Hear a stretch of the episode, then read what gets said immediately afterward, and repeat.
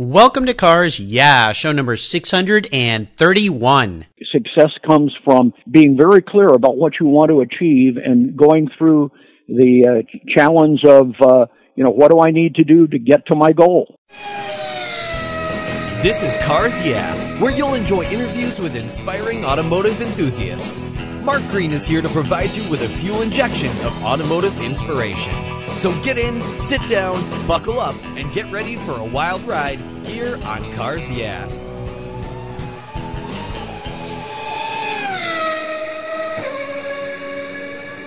I'll never worry again about having a dead battery with my NOCO Genius Boost Jump Starter. This compact tool fits in my glove box and features rechargeable lithium battery technology that'll jumpstart a dead battery in my car, boat, truck, or RV. The Genius Boost features built-in spark-proof technology and reverse polarity protection to safely jumpstart any of my vehicles. The compact, ergonomically designed clamps are built from solid copper for maximum conductivity. There's a built-in ultrabright dual LED flashlight with seven modes including an SOS and emergency strobe. I use my Genius Boost Jump Starter to charge my phone, tablet, and laptop while I'm on the road or if the power goes out in my home. The unit itself is easily rechargeable in my vehicle. The Genius Boost from NOCO is the ultimate emergency tool that's safe and easy to use. Quality design, state of the art technology from NOCO, the battery car source since 1914. I've got one in each of my vehicles. Get yours at geniuschargers.com. Hello, automotive enthusiasts. I am so revved up and excited to introduce today's very special guest, Alan Johnson. Alan, are you buckled up and ready for a fun ride? I'm ready, Mark. All right, great to have you here. Alan Johnson is a longtime automotive enthusiast who is a high performance driving instructor. He's an author, a racer, and speaker with four SCCA national championships to his credit. He's won class wins in the Sebring 12 hours, a Trans Am win, and raced at the Daytona 24 hour. He co-authored the book Driving in Competition, which sits on my bookshelf, a successful book on road racing and a rewrite is coming next year. I'm excited to see that. He was the owner and general manager at Alan Johnson Porsche Audi in San Diego, California, a place I used to go kick tires back when I was a kid. A partner at Scottsdale Porsche Audi Jaguar Land Rover. Alan was a board member at the San Diego Automotive Museum and currently serves on the San Diego Air and Space Museum board. And today he's an executive consultant and associate at MAP, Management Action Programs. So, Alan, I've told our listeners just a tiny bit about your history. Would you take a moment, share a little bit more about your career and, of course, your passion for automobiles? Uh, sure, Mark. I think it's interesting that the enthusiastic part of me began very early. I loved cars as a kid. And even before I got a driver's license, uh, I was hanging around with hot rodders in Eagle Rock in the LA area and uh, every opportunity I had to take a ride with some one of the guys in one of their hot rods. And when I got my driver's license, I of course got a Ford and worked on it and got it made special for me. Uh, we painted it, etc., and you know got it fixed up. And eventually, I was able to get a 32 Ford Roadster traded. Oh, nice, a deuce. and uh, that was my star. I, I actually uh, uh, took it back to Colorado with me when I was in the Army there, joined a club called the Cam Winders in Colorado Springs. Nice. Met some really good guys, had a lot of fun. After I brought the car back, uh, there was a club forming the LA Roadsters. And uh, I think I was one of the original members of that club, and oh, they're wow. still going strong. Uh, they put on a big uh, Father's Day event at the uh, LA uh, County Fairgrounds uh, and uh, I always go up there and go, God, you know, I was a part of the start of this thing, I think. We used to take some drives. The guys get together and uh, go for a ride. And uh, I started beginning to try and make my 32 Ford Roadster handle better mm-hmm. and was able to get it a little bit better. But then a friend of mine gave me a ride in a Porsche Speedster. Ah. And it impressed me so much that I had to have one. uh, so in the late 50s, I set it as an objective. I got a Karmann Ghia first, then traded it for a, a Speedster. Mine was a 57 Porsche Speedster, uh-huh. and not, not in super shape, but it was all there. Uh, and I think the value of them was about sixteen hundred dollars, which is yeah. unbelievable day. Everyone is going for over a hundred grand Oh, if you can find yeah, a good way one. beyond that, sure. Uh, and then uh, you know I uh, put a roll bar in it. Went to the driver school, uh-huh. And um, my first driver school was at Willow Springs in um, I think it was January or February of 1960. Wow. Um, the chief instructor was Richie Ginther, who I Oh my got gosh. to know a lot better later. Yeah. And uh, Ronnie Bucknum was there, and Oh, wow. a couple of other guys. But I had uh, a really good session, and and decided that my goal was to have a an SCCA competition driver's license. Yeah. I do that. I think I would, you know, achieve my all my goals in uh, driving in competition. So I began to uh, to race a little bit, paying all my own bills and not making a lot of money. And That didn't happen very often. I think I raced three or four times in 1960, and uh, then the following year. Uh, maybe a few more times. Uh, uh, the fellow who was very good at tuning Porsches at that time was a fellow named Roger Bursch, best known for the Bursch exhaust. Mm, okay. Um, but yeah, he and I got to know each other pretty well. We decided to put our efforts together. We actually traded cars. Uh, he had a convertible D. I I took that and used it to go back and forth to work, and he took my Speedster, and uh, we made it into a, uh first class race car nice. and uh, won a couple of races in 63 and then we decided to go after the national championship which was going to be held uh, for the first time at Riverside Raceway and we were you know very comfortable with Riverside Raceway we got a chance to run there often Sure. and so good success, qualified on the pole, won my class in E production. And I didn't know what to do after that. I mean, I had already achieved much more than I ever thought I would in sports car racing. And so we, we decided, but gee, let's take an opportunity to sell this car for too much money, which we did. At the time, that car sold for about $4,500 and it, it was a national championship E production car. I don't know what that thing would be worth today.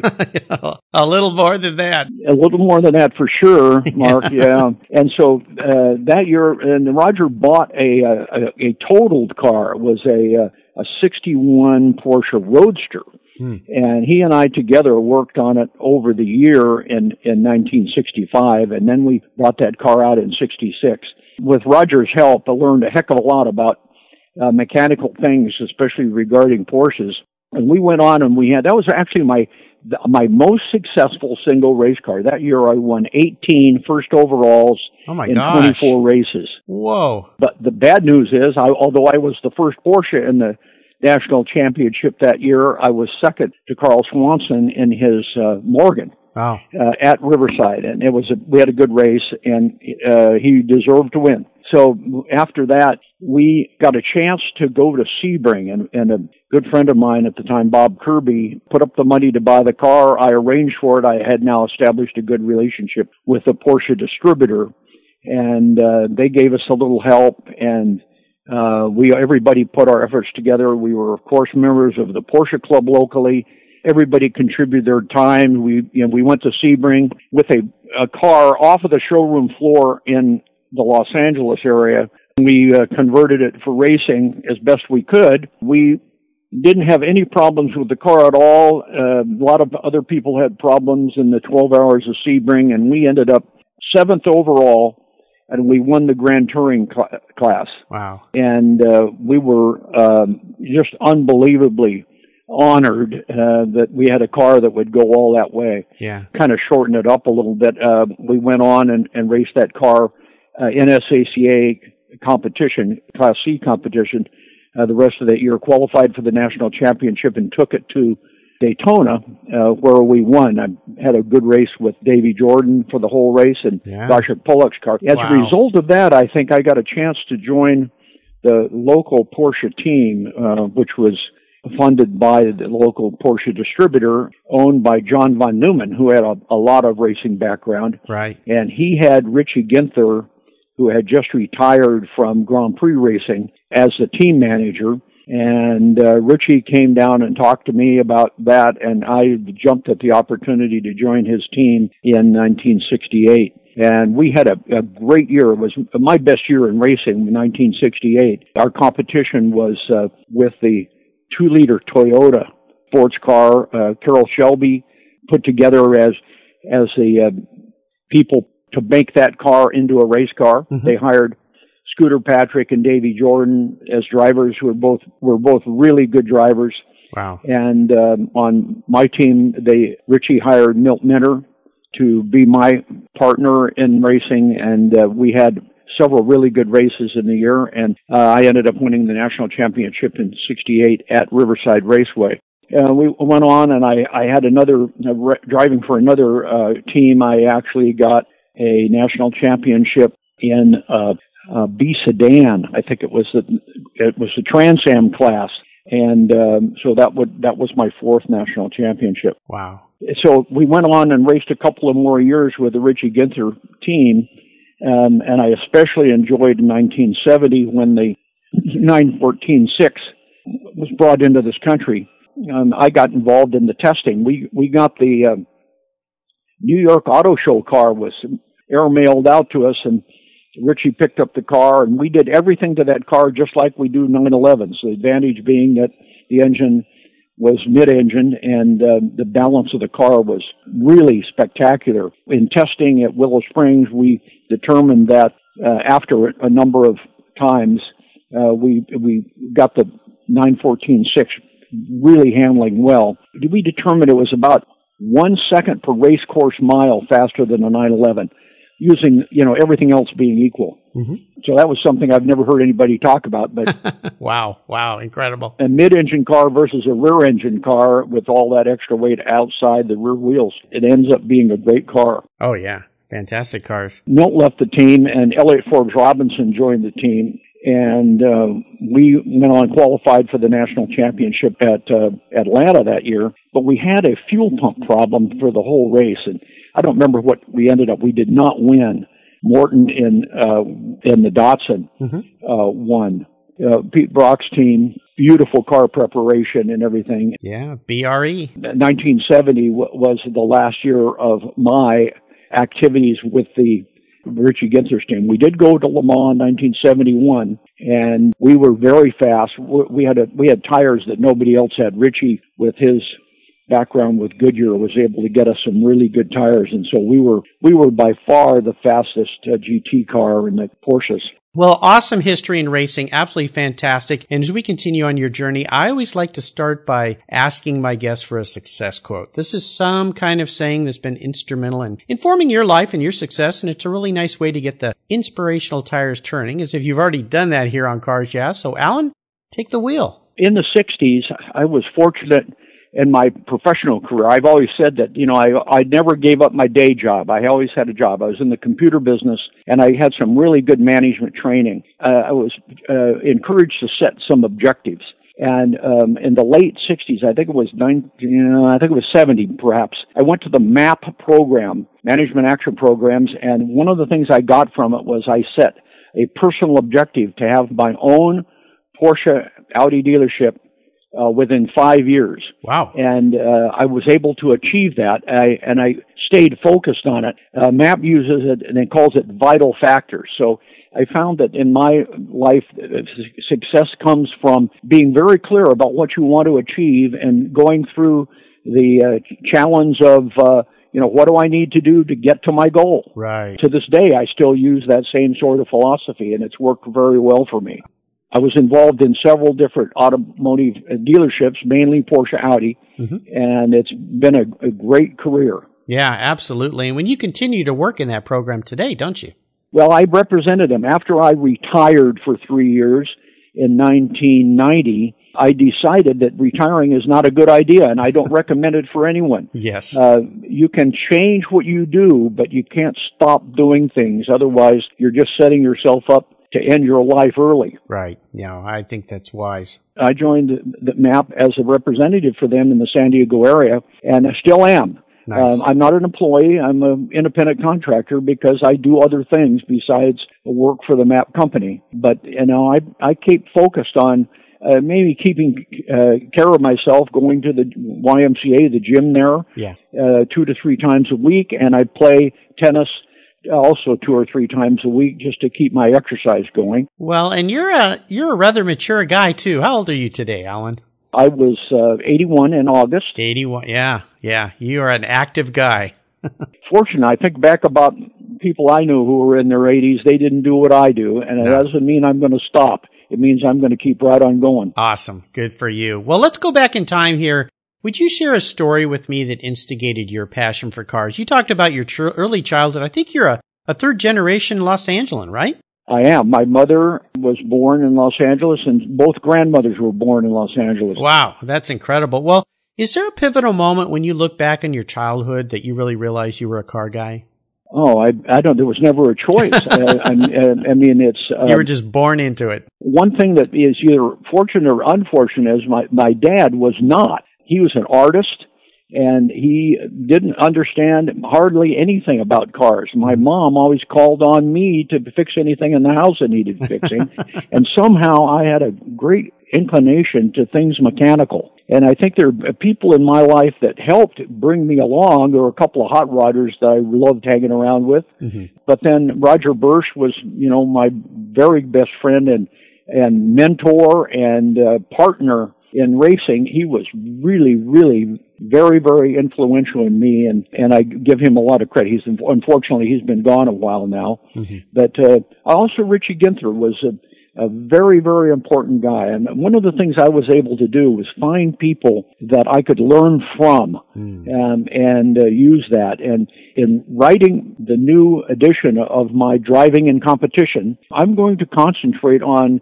encouraging people to find people that they can learn from. Yes. Find people that are running cars they want to ra- and and and uh, learn from them. Yeah, you know, I always say we are the culmination of the people we hang around with, and it is so true. So I look forward to that rewrite of that book. Well, Alan, what I want to do now is take a look at some of the roads you've driven down. You've been around a long time. You've been doing a lot of things. So I would assume you've bumped up against some challenges and even some failures along the way in your career. The most important part of this question has to do with how did you overcome that situation? And even more important, what did it teach you? So take us to one of those times, walk us through it, and tell us uh, how you came out the other end.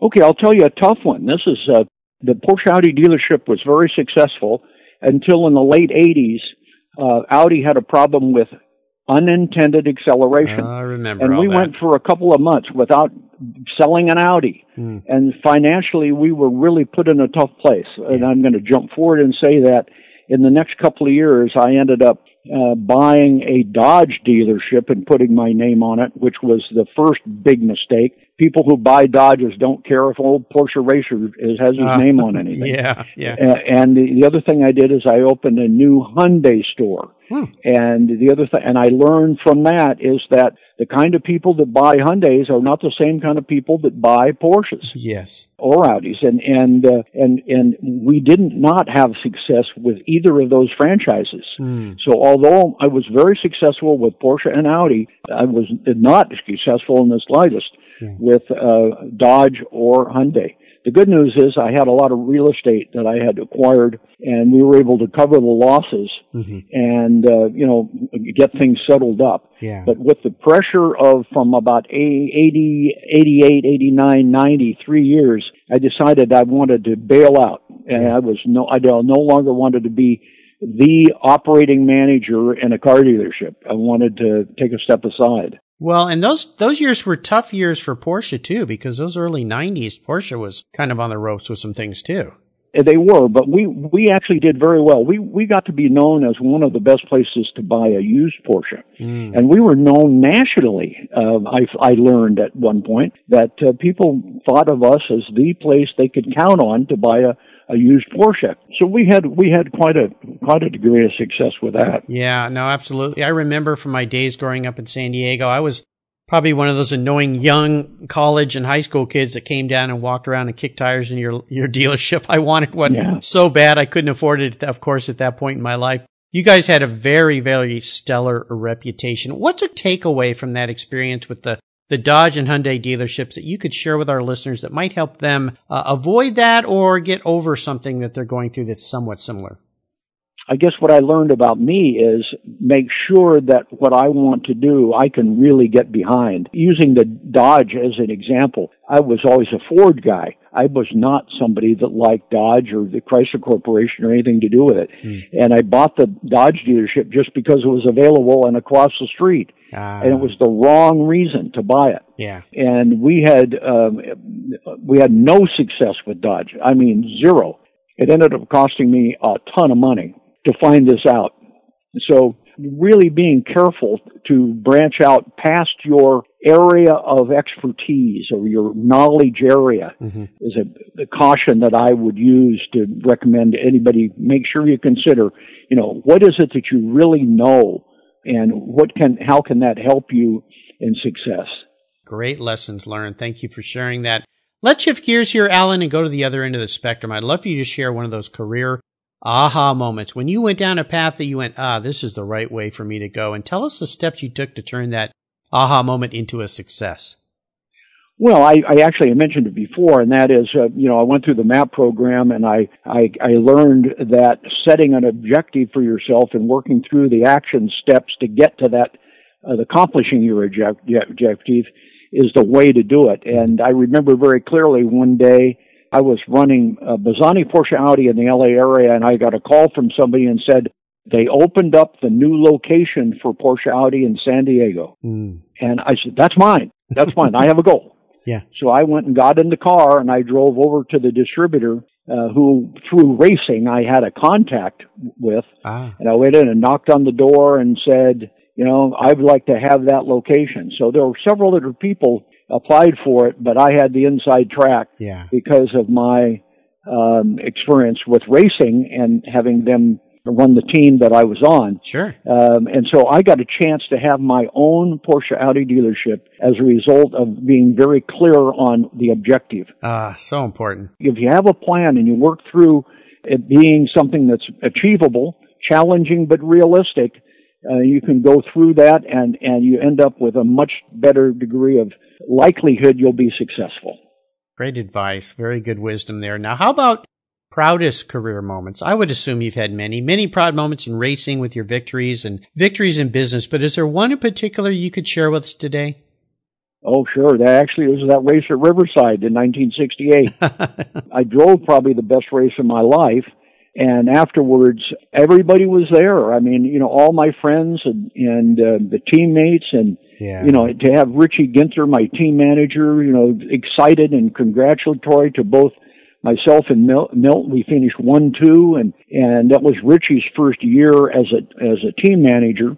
That was the the best part of my career in racing by far. Very cool. What an exciting time well, let's have a little bit of fun here and go back in time again. Uh, I know in the past you've had a bunch of cool cars. You mentioned that Speedster, a car I've lusted after forever. Let's have a little bit of fun and talk about your first really special car and maybe share a memory with that vehicle. Well, of course, the first one was my uh, 57 Speedster that I started racing in. Yeah. To get to, to the next level, the the 914 ended up being God. I love that car because it was so much easier to drive than a 911. Yeah. And, and you, we were able to put it into really good shape. I mean, the first race we ran happened to be a, a Riverside Raceway in a race before the the NASCAR race. Well, it was really interesting because we were able to run that car without a roll bar in it because Porsche gave us data on the rollover part of oh, the, the targa top, yeah. Uh-huh. And so we actually have got a couple of pictures of the car without a roll bar in it on the racetrack. Wow. The other people complained, well, that car's got to have a roll bar just like we do. Yeah. so, so, they came along and they made us actually put a roll bar in it. Mm-hmm. Uh, but I love that 914. And of course, uh, along came the 924 and uh, we actually uh, ran two cars in that team. Uh, I did not drive the the first year we were on that team. Greg LaCava uh, was our driver, local guy, very good driver. Then along came the 944 and the 944 Turbo. Mm-hmm. In the late 80s, uh, we were uh, asked to be on uh, do a team. Al Holbert put together a couple of teams in uh, the country, and he wanted me to run the one on the West Coast. And so we had a couple of uh, 944 GTRs, I think they were called. Uh, they were fabricated by Fabcar, right. put together by Fabcar, originally in the Atlanta area, and then he moved up to the Indianapolis area. But he made a beautiful car, and this was a turbocharged, really fast car. They had 200 mile an hour 944 turbos, all Wow. hand built. Nice. It was, I think, the only part that actually came from Porsche is the top, uh, the top of the car. At, at any rate, uh, we had we had a lot of fun that year with that car, but we we were running a different class. We were running um, either A or B production, I don't remember which, and uh, there were uh, Corvettes and Cobras and all kinds of other cars in that class, uh, Mustangs, and, and uh, we couldn't get there. The car also ran in Trans Am or IMSA, I don't remember which. Um, I was beginning to get pressure from the new car dealerships that I had acquired, and so I didn't have my attention on that. So, but we had a good time. The production uh, 944 Turbo ended up being one of my very favorite cars, and and it's a car that I kept after we sold everything. I had it for a few years, and I, I didn't drive it very much. And one day, my wife suggested that I take a look at what our insurance was for that car. Oh my God, we were paying like uh, four thousand dollars a year or something like that. oh goodness. a, I had te- at the time I had a tendency to get more tickets than I needed, and they were doing a job of keeping track of that and charging insurance Right. fees accordingly. Yeah. So um, I had a, a friend that had wanted the car for a long time, so um, we we let him have it, and uh, that was the last car I had. I look to go back in the background here. I discovered about myself a long time ago. I'm not a car collector. Get emotionally involved with cars. You know, I, I don't want to leave them.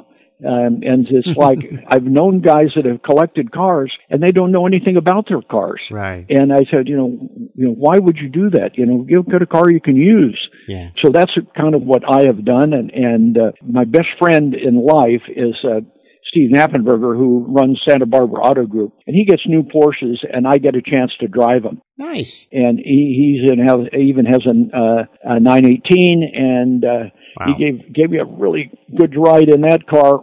And so anything that comes out at Porsche, I'm able to get an inside track on knowledge about the car and riding the car, perhaps driving them, uh, et cetera. So Nice. I get my exposure to Porsche through Steve Knappenberger.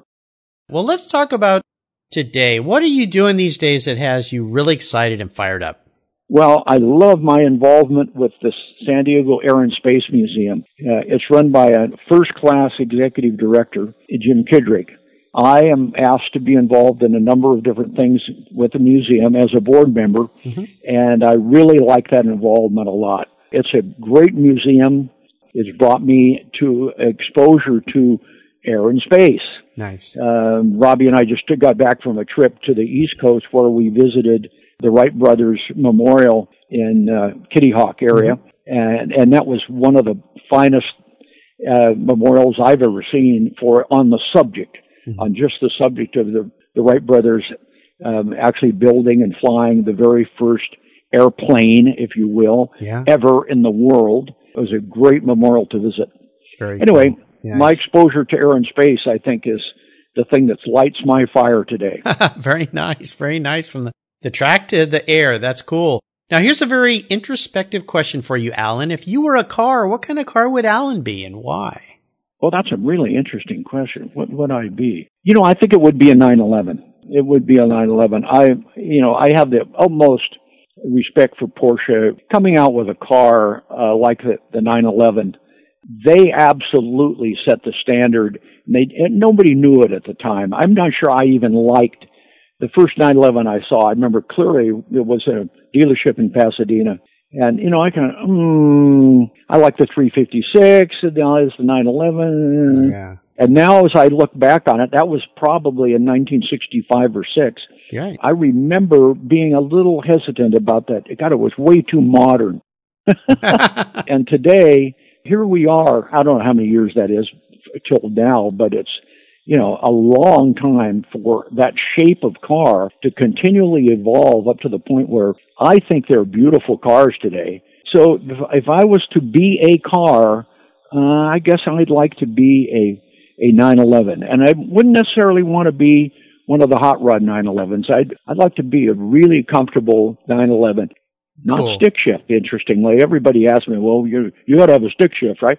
no, I yeah, I think they have made you know the automatic transmissions so very very capable Yeah. uh, that uh, I'd Yeah. want one to be very easy to drive and and uh, etc. Nice. Yeah, that PDK is absolutely incredible. I've had the luxury of driving those on the track and just amazing transmission. So very Yeah. cool. Mm-hmm. I, I kind of hoped you'd be a 911, so that fits you perfectly. Well, Alan, up next is the last lap. But before we put the pedal to the metal, let's say thank you to today's Cars Yeah sponsors. If you own collector cars and still have a little bit of money left over, congratulations. You're ahead of most people. But what should you do with the money you don't spend on cars? Talk to Chris Kimball, certified financial planner practitioner. For over 20 years, he's been helping people just like you and me with their financial planning and investments. And he's a car guy too. Call 253-722-PLAN. Or you can view his website at www.chrisvkimball.com. Make sure your investments are running on all eight cylinders, or 12, or 16. Securities through Money Concepts Capital Corp. Member, FINRA SIPC. Everyone who knows me knows I'm really picky when it comes to my cars and keeping them looking new. I'm a huge fan of Covercraft floor mats. I've protected my vehicle with their products for decades. Want to keep your vehicle's interior looking new? It's easy with Covercraft floor mats. They will protect your vehicle's factory carpets from daily abuse, weather, pets, children, weekend adventures, and those everyday spills. It's a fast, easy, and stylish way to keep your vehicle looking new. Covercraft floor mats come in a wide variety of styles, materials, and configurations, all designed for maximum protection. In addition to Premier Plush and Berber custom floor mats, you'll also find cargo liners, canine cargo area liners, dash covers, and sunscreens. Enhance your vehicle's looks while protecting the factory finishes with easy to install and easy to clean floor mats. Covercraft is the right choice. Learn more today at covercraft.com and tell them Mark at Cars Yeah sent you. That's covercraft.com. Are you looking for a way to get your products or services into the ears of thousands of automotive enthusiasts around the globe? I can help. This is Mark Green here at Cars Yeah, and I'd be honored to be an influencer and ambassador for your brand in a unique and personal way. Five days a week, thousands of subscribers and listeners enjoy the Cars Yeah podcast and website. Contact me today and I'll show you how at mark at carsyeah.com or connect with me through the Cars Yeah website at carsyeah.com. All right, Alan, we are back and we're entering the last lap, and I'm going to fire off a series of questions and ask you to give our listeners some very quick blips of the throttle answers. So here we go. What's the best automotive advice you've ever received? It came from Dan Gurney, um, and I've actually made a mention of it in my book. And one day, Dan was at a meeting at the California Sports Car Club, and uh, I said, to, I, I talked to him briefly, and I said, Dan, what are you driving? And he said, I'm driving a Chevy pickup. And I said, "Oh my gosh, you should should you be driving some a Porsche or something else? Are you driving a sport?" And he said, "Doesn't matter what I drive. I work on my my driving whatever I drive. Ah, The use of the controls in the car, the, uh, being able to put modulate your pressure on the brake and throttle." Is, is something you should be working on all the time, and that's what Dan said. He said, nice. You know, it's on your physical steering and feeling the steering and the brakes and feeling the brakes and Yeah. the gas and sensing how much power you're actually really getting. So from Dan Gurney, I got that. I got that deal, and I've, I've I always do it. I have never not done it. There we go. Now, how about a personal habit? Would you share one of yours that you think has contributed to your success over the years? Ooh. Uh, be prepared. Um, I think it, it started in racing. We were always we always worked extra hard to be prepared. When we got to the track, Yeah. we were ready to go. We were the first people to go out te- uh, for practice. We were the first people to get to the grid, etc. And in in uh, the consulting business, I absolutely prepare in advance for any time I have with clients or prospective clients. I prepare in advance. There you go. Great advice. Now, how about a resource? There's lots of great resources these days, especially out there on the internet, but is there one in particular you find yourself going to often?